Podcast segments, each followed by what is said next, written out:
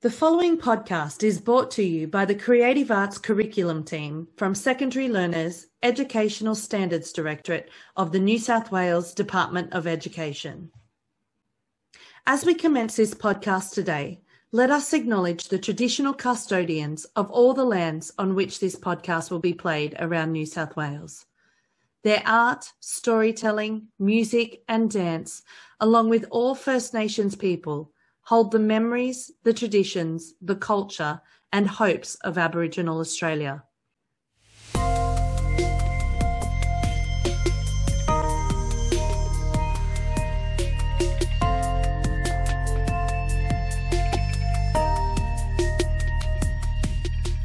Welcome to the Creative Cast podcast series. I'm Jackie King, and I'm a Creative Arts Project Officer with the New South Wales Department of Education. Today we are having a drama subject chat with Bradley McDonald from Whitebridge High School and Daniel Kavanagh from Newtown High School of Performing Arts. Hi, Daniel and Bradley. Thank you for joining us today. No worries. Thanks, Jack. Today, we are going to uh, have a bit of a dive into making and play building and various approaches to teaching making and play building in your schools. Uh, but before we started, I wanted to just get a bit of a background information on the schools that you teach at. So, Daniel, could you start by giving us a little bit of information on Newtown High School of Performing Arts? Yeah, so Newtown High School of Performing Arts has been a performing arts high school since 1990. It is still a local school as well. So, we have a performing arts focus and a stream of performing arts where we audition students in dance, drama, or music. And we also have a local intake as well. Now, all the students here are exposed to performing arts programs that we have. We kind of have this view of once you're in, you're in, and everybody is treated um, like a performing arts student here. So we have quite a lot of students. Our usual intake for a cohort is about, uh, I think our next year's year seven is about 191. So we're quite large, yeah. And uh, we have anywhere between you know, three to four HSC classes for drama each year.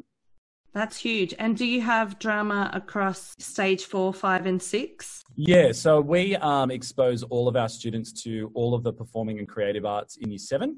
So that, that's compulsory there. And then they can start to choose it as part of their elective path through that. So the numbers in year seven, we have a class for every single year seven class. And then we normally come down to about maybe three or four year eight classes, and then three or four year nine and year 10, and all the way through. Fantastic. So, Bradley, you're obviously not at a performing arts high school. What does drama look like at Whitebridge High School?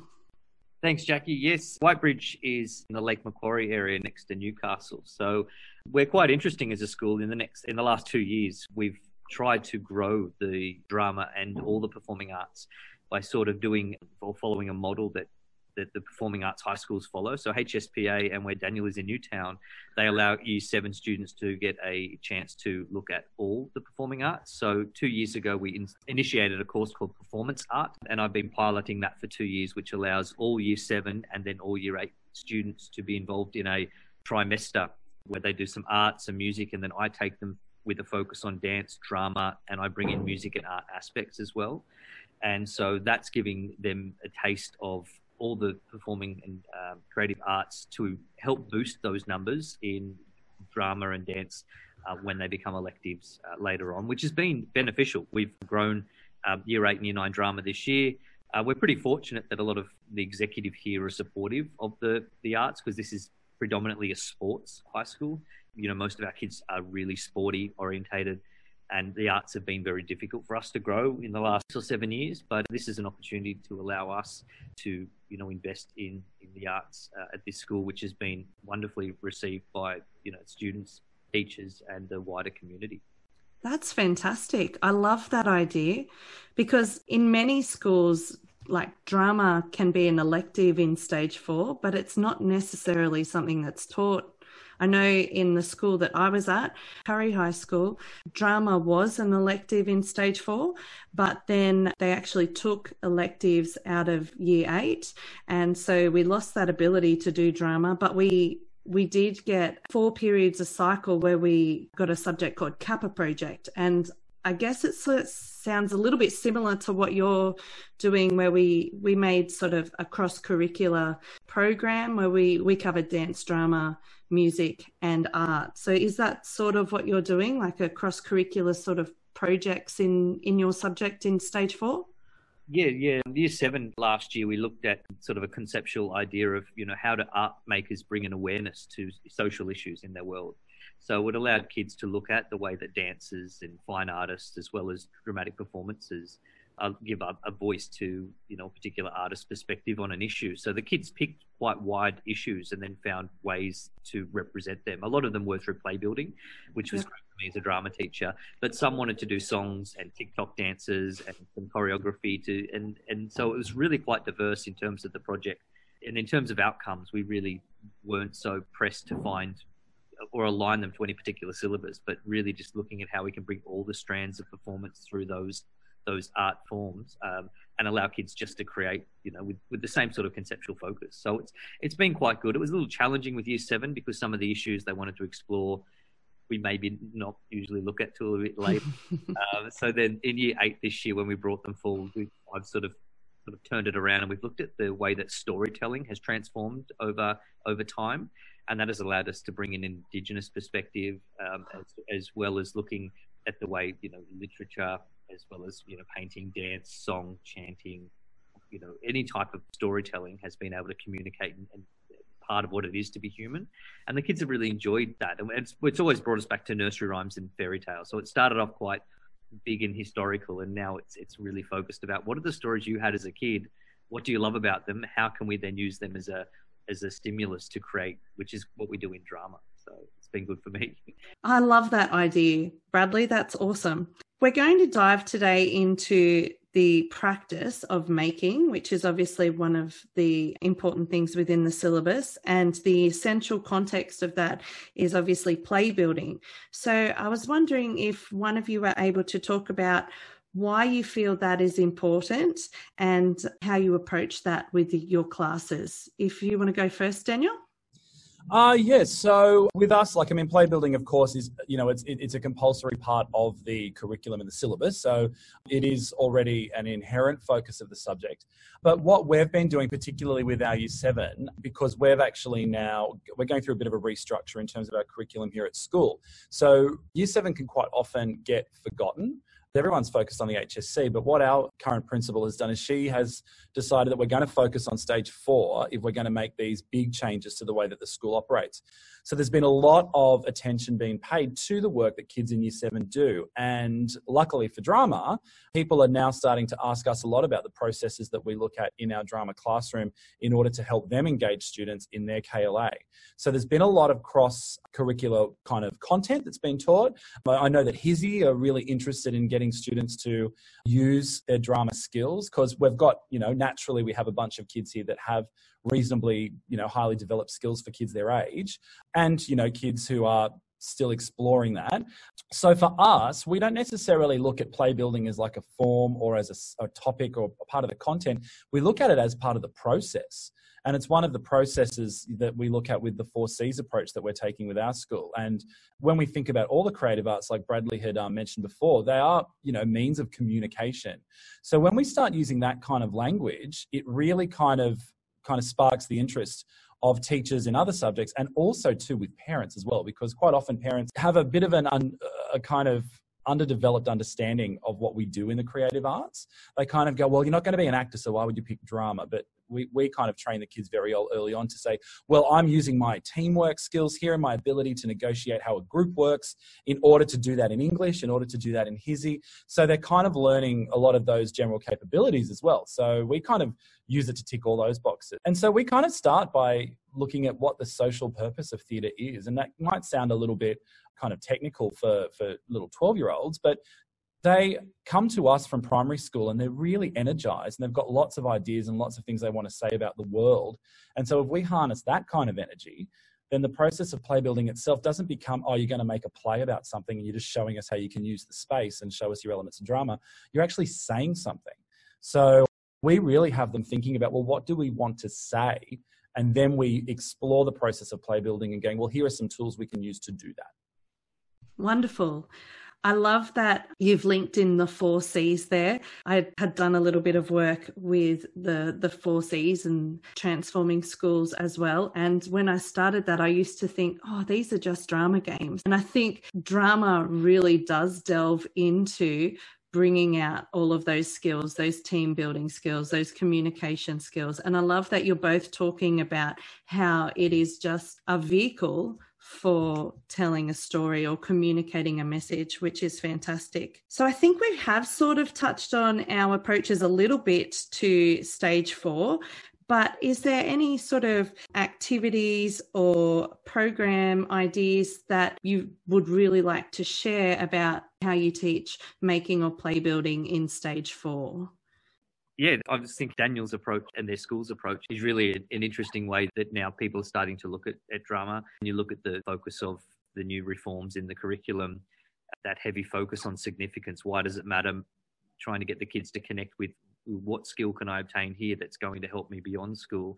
And a lot of the time in drama, we've done it forever. You know, we've taught kids actually how to cooperate and collaborate, to think critically, to work as a team, and if you don't teach the kids explicitly how to do those things, it's one thing to say go and do a group task, but unless you say, well, we need to learn how to listen first and offer ideas and then support those ideas and further those ideas. And that's just improvisation, you know, that's just accepting and extending on an offer and trying not to block. And, and so we've done that for a while. So it's, it's interesting that, that Daniel has said as well that so many other faculties are coming to us going, oh, that's great that you do that. And that skill is transferable the kids are starting to see that as well. And I've changed the way that I look at theatre games. I, I, love games. I think in stage four, that's the most important part is to look at the elements of drama and introducing the technical language that the meta language that's appropriate for our our particular KLA. But I've tried to move away from using the word games and moving just to exercises because the exercises we do are based in a theoretical underpinning. You know, so what we do has a history, a discrete body of knowledge that follows it from you know hundreds of years from across the world. And so when we start to understand that that exists unto itself that has allowed us to use these activities or exercises to develop these skills or to understand how theatre has grown or developed or the importance of it the kids start to think differently because then it shapes uh, how others perceive the subject like parents' underdeveloped understanding of, of drama, as Daniel said, is about trying to say, well, my kid does drama; they do games." It's like we do more than that. You know, it's like PE; they don't just kick balls. You know, like there's there's a lot more to our subject, and it starts to get more valued when you start to reshape and reframe people's thinking and perspective about what we do in the space. And I love building that curiosity around you know the stuff that we do in here is often loud and boisterous and kids are curious you know they come to the door and they stick their head in with a lot of activities and i tend to do a lot of things that either shake the foundations uh, so the kids below us say look you were shaking our projector. I'm like well you should choose a different subject you know come upstairs you know be part of that stomping. So i mean that's mainly my stage five. I really love my physical theatre in stage five but stage four drama i did a bit of clowning. I was just writing a few things down. So i look at you know heavily scaffolded steps with play building uh, initially. You know, rather than just sending them off, we might start with freeze frames and tableaus and or a, a list of ingredients. So you might include this line of dialogue. Start with this photo. I want you to create a character with these particular attributes and if you start to give them a little bit of uh, ingredients and shape, then they can go away and manipulate that and then present ideas. It doesn't have to be a linear narrative. Like it's really just about playing and seeing what you can do under a time limit with a, you know, a few skills and then start to refine them. And by the end of stage um, four, I've sort of moved on to a little individual monologue task, some kind of group performance. Uh, and I might look at the Stanislavski and just sort of, sort of method acting, you know, by the end of stage four, um, to bring in some theory rather than saying that this is just all random exercises. You know, trying to connect some of that that theory together and then saying, well, now there's different ways to approach this once you've got these skills. So year seven's different because of the course I'm running, but the idea in year eight is to try and get them to enjoy it enough to pick it in stage five. You know, absolutely. Part of the gamble is that with you know, of this school has a lot of sport, um, with cooking, woodwork, engineering, robotics. You know, there's so many um, for grab because we've got um, 102 hour, 100 hour courses in year nine on off. Okay. There's a smorgasbord of options, so they only allow the classes to get up if they're you know over about 15 to 20 and that can sometimes be a hard push in a comprehensive school like this where there you know there is really in the community not a, a a deep passion or love of the theatre. People go and visit.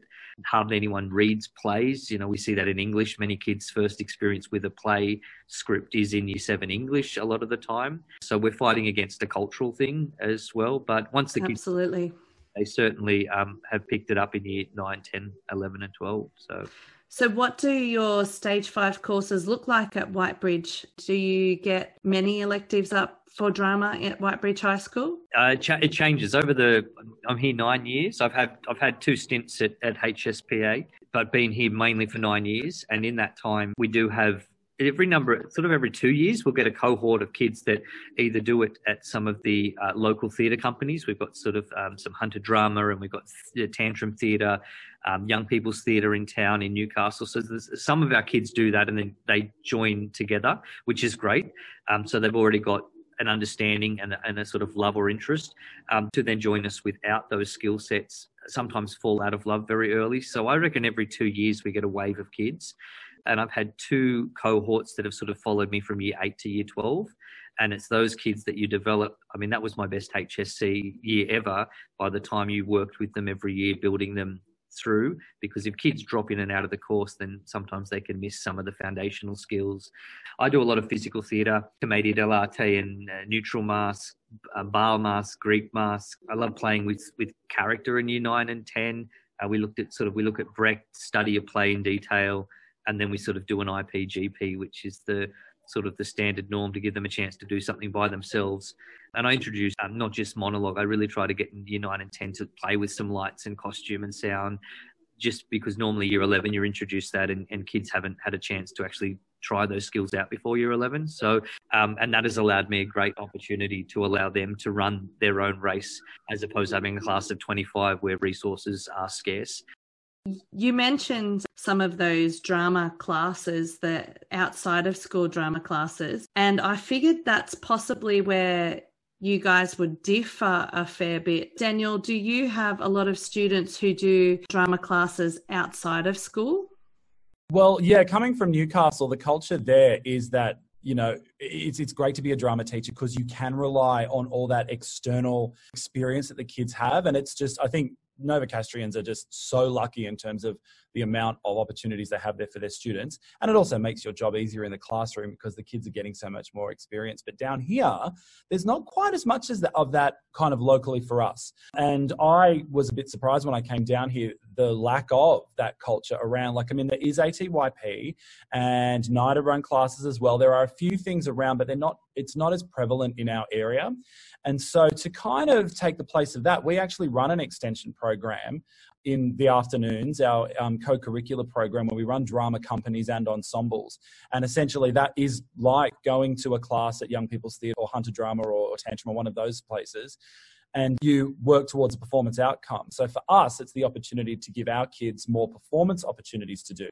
And they work with a professional director on a project and they put that on in our theatre in a professional environment. So uh, that kind of means that we can use that opportunity to help kind of upskill our kids so that they've kind of got that opportunity you don't necessarily have the time to look at in the classroom. Because when you kind of put together a, a well structured curriculum, it, it gives you a little wiggle room in terms of just giving the kids experiences because you you want to do as many things you can with every unit of work that you teach.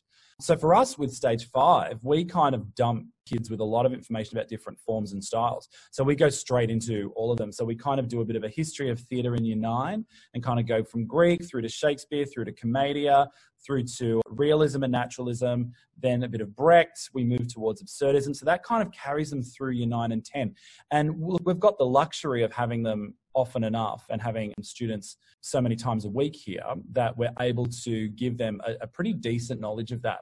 And so by the time they get to stage six, they've got all of that in the back of their heads. And so the performance work they do inherently is more kind of grounded in their knowledge of all of that. So they intuitively start to make choices in their performance work that you don't have to necessarily teach them in terms of particularly things like stagecraft and conventions and techniques and things like that. They don't know what they don't know how to name them quite often, but they just they naturally do them because uh, yeah, the stage six curriculum in itself is kind of designed in a way that people can kind of just jump in who've never done drama before. So that's a big that's a big leap from our students who've been with us all the way through year seven to the kids that sometimes join us in year 11 and they quite often go holy cow you guys know so much because we've been pouring it into them from, from year nine and 10. And we also have an extension class that we run as well in year nine and 10. So students get oh. like a double of drama. So it's like an, another elective. Wow, that's really yeah. cool. So you have three or four elective classes in year nine and 10, and then an extension, or extension is a part of that? Extension runs as part of that. So usually it's probably uh, maybe two drama classes and then two extension classes on top of that as well. So and we're kind of in the middle of a bit of a rethink about the way we structure that for the timetable because you know, schools are always constantly um, reassessing the way that they deliver stuff. But for us, we've found that that's really that's great. So in a way, like I mean, kids here, if they do extension drama, we can kind of get through the 200 hour course in one year. So by the time they get to year 10, they've got more knowledge than than they would have had they just been doing drama as just one subject. That's a lot of opportunities to then kind of sit back and explore some of those other performance opportunities, look at different processes, spend a lot of time with them on script writing. We go in depth in a few different performance styles and all that sort of stuff as well. And that's a real, real luxury for us to be able to do that. I think the kids here have no idea how lucky they are because it's like, oh, I've got, I've got so much drama. And like, so uh, it is, yeah, it's great to be able to do that. Ultimately, our, our bread and butter is making sure that the, the, the core skills and knowledge that students have in year 9 and 10 is carried all the way through and then everything else just gets to be extra cake decorating really. They never realize how lucky they are ever. You've talked about how and i'll just delve into this because you've touched on it a little bit how students are able to jump stage 5 if they so choose. And obviously your stage 5 4 sounds very in depth daniel given that they're able to do extension as well, how do you sort of deal with the gap if you've got students coming into stage six who haven't done what your stage five students? Look, the great thing with us is that we have the opportunity for those students to also participate in our co-curricular program. So if they come to us in year 11, they're usually being auditioned as well. So there's an interest there. They usually have done some drama at their previous school. Quite often we get kids auditioning because they say, well, my local school's not running drama next year in year 11 because we didn't get a class. So that does happen a bit too. And kids do tend to move around a bit when things like that happen. But I kind of look at year 11 is meant to be this, for us, the way we see it, it's kind of like this big leveler where you kind of go, right, okay, so you guys know all of that stuff there, but in terms of what we're expecting out of you now is everybody has to take a step up. So you can come in at the side and think about the collaborative nature of drama is that kids rely on other kids. So if we have a kid come in in year 11 and they might not necessarily have done it in year 9 or 10 and they don't know anything about Brecht, the other kids will be able to teach them and be able to explain to them what those techniques are in order for them to get through what we do in that course. So they don't necessarily have to write essays on Brecht or absurdism in year 11 because we'll do another unit of something else, but they will bring that stuff as their kind of ancillary learning, which will kind of come in throughout the process of working with other kids. And that kind of happens through all the making outcomes that we have is that the kids tend to go, well, you know, why don't you try doing this in this performance and go down there and then you can use direct address to the audience. And they go, okay, well, what's that? And say, well, I'm glad you asked. We'll tell you all about it because we know. So do take advantage of the fact that the kids can teach each other. Um, and also quite often we'll create opportunities within the curriculum that the kids do have to rely on each other a lot to do that. So it's not just us doing it.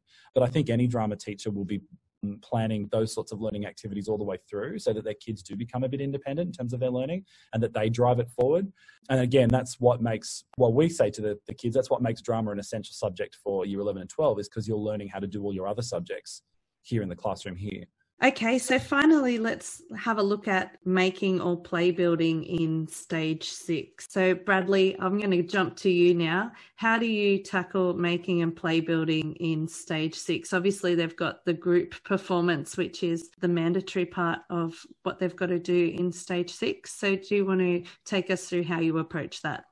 in order to give them the best opportunity to move forward. That idea that you need to do activities early on just to build that collaboration and that rapport with one another and, and get them to realize how much they rely on each other. Uh, in year 11, we had up here uh, for a number of years It was a mind play competition run by Hunter New England Health. I built that because that was a GP task with a great focus. We had parameters. We had our professional uh, healthcare workers come in. Tantrum Youth Arts often had script writers willing to do sessions. So that was a really great way for bringing all kids together, whether or not they had a dramatic background in previous stages, and focus on a task that then they showcase to quite a broad audience. But that since has been put on hold. So the GP um, by picking the groups um, and and then just playing around by making mistakes, looking at different um, stimulus items, like giving them a bunch of equipment to work with, uh, and then allowing another group to have a free for all, like not giving them any parameters, and just watching watching what they do. And a lot of the time, you're just like a dodgem car; you just bump them back every time they get off track or they're spinning the wrong way. But certainly, having worked in a performing arts high school as opposed to the comprehensive high school here, the kids sometimes here aren't as focused or determined. And Daniel did touch on it earlier that the, when the kids come in, they learn from their peers. And sometimes you just need to watch the standard of your peer and how committed they are to learning their monologue or being involved in driving that group project.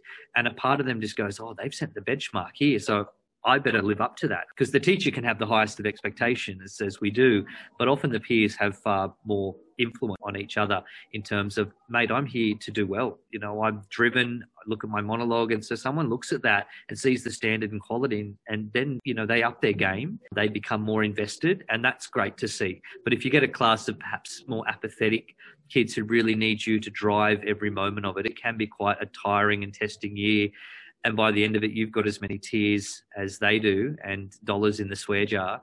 But you get to that HSC day and you just and you just say that was so worth it you know. The journey and the process is far more important than the product. And if the kids um, can realize that I think they take that beyond school and they remember their HSC year because of the way it taught them resilience and it taught them how to be flexible and, and those skills that we hope that will serve them well beyond school is far more than whatever you know parameter they've built around some stimulus in 12 minutes in the HSC. Fantastic.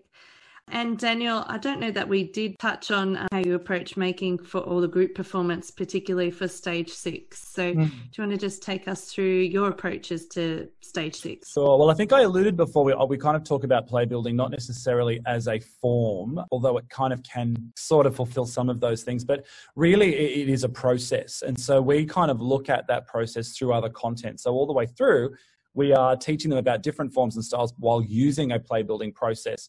And so we really structure that for them along the way. And so we kind of really look at the first phase of play building as rather than using the word brainstorming, which has become a bit, well, a bit daggy and it, it kind of inspires kind of groans whenever we say it in our classroom because it just means kids sitting around with their logbooks drawing little clouds and sticks coming off them. But, and, and you kind of like, well, what's the purpose of that? We kind of rebrand it. And um, I, I use a lot of the stuff I read this really great book called Making Theatre and it talks about generating and exploring is the first. So you don't worry about the piece. You're exploring ideas, you're exploring possibilities. You do it practically, you improvise, you research, you find things, you have those conversations. So we embed activities of lots of different practical senses throughout that. So it's not kids just sitting down going, what's our idea going to be? Because there's nothing less creative than having to sit down and go, oh, what's an idea? Because inspiration doesn't work like that. And creativity doesn't really work like that.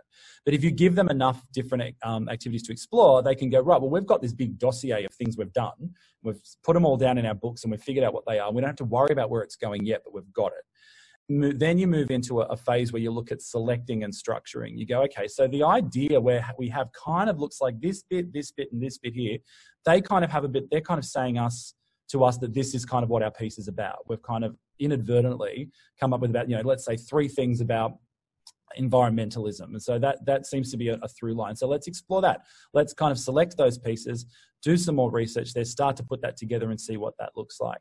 And that can lead you right up to like the week before you get them to do a performance outcome because the last stage of it should be the refining of the process and the rehearsal because any play built piece should be as slick as anything that you learn from a script. And so we divide our terms um, when we're doing that content up into those phases so that students are really clear. We don't have to worry about our assessment task just yet. We're just exploring. And if you give them that freedom, which which is ironically you kind of go okay i'm going to give you a whole bunch of really structured tasks to do this but the freedom is you don't have to worry about where it's going yet. And so we kind of explore it that way And we pepper that language all the way through from stage four up to stage six. So in year 11, when they have a bit of a dry run at going, well, this is the group I'd like to work with, and we might like to do a piece about this. When we, we do run a task like that for them, but already throughout the other content we've studied in year 11, we've already mixed groups up and we've paired them with each other and we've looked at dynamics um, and we've gotten them to reflect on the process because if they can't explain why they're doing something, then the learning, they're, they're not owning the learning. And so we spent a lot of time with critical reflection and said, well, why did we do this? Why did we play that drama game? You know, why did we play Ninja? You know, every now and then it's always great to have a game of Ninja, but I always stop them at the end and go, right, okay, why are we doing that? What are we learning by doing this game? And so they always can then identify that. So if you embed that language and that process through them, you give them a, a, sense, a safety net, so they know where they are in the process. So they don't sit there at the beginning of the term and go, "Oh my God, we've got to come up with a piece in ten weeks, and we don't know what to do." And they just go, "Okay, well, we don't have to worry about that now." And so by halfway through the term, if you set those little goals along the way, then it means that the kids can go, "Yep, we're on track." And I, I, I quite often get them to set their own timeline. So they sit down and go, right, by this week we need to have this, by this week we need to have this, which means we're okay now. We don't need to make, we don't need to have three scenes written now we can do that later on. And I think the structuring of it, because yeah, treating it as a process, I think is the easiest way to stop them kind of panicking about it because they get that sense like the, the more they sit down and talk about ideas, the longer they sit down and talk about ideas. So I don't even, I don't let them. I just don't let them do that. I love that because it can obviously be quite free. And I love that it's not just a free for all, that there is these really structured activities, these goalposts that they've got to hit mm. to to get to their end goal. And I think a lot of teachers think they've got to let the kids go. But you've got to remember, like, even though you're not necessarily the, the the focus of that particular unit or the focus of those lessons, you've got to give them the tools and you've got to give them the strategies to be able to do that. So you're always checking in. Like, I mean, you, you wouldn't just be sitting behind your desk watching them just play for a bit. Like, I mean, we never do that here. We're always checking in and getting them to reflect on things and show us stuff and explain things to us all along the way. So it kind of it be kind of comes a bit of like you know that kind of process becomes a bit of a, a project based learning kind of model really because the kids are hmm. solving a problem. How are we going to say something about this idea we have in a group performance? Thank you both so much for sharing your drama expertise with us today. I think it's been a fantastic chat, and I wish you well in uh, your teaching um, for the rest of the year. We're almost there. so near so far. So near so far, of course. I'm sure uh, the drama teachers who are listening will be able to take a, a lot away from this conversation. Thanks so much. Yeah, great. Thanks. This podcast was brought to you by the Creative Arts Curriculum Team, Secondary Learners, Educational Standards Directorate of the New South Wales Department of Education. Get involved in the conversation by joining the statewide staff room as a source of all truths regarding curriculum. Follow us on Facebook or Twitter at Creative Arts Curriculum 7 to 12 or email our curriculum advisor, Catherine Ricketts Horvat, using the email address creativearts7-12 at det.nsw.edu.au.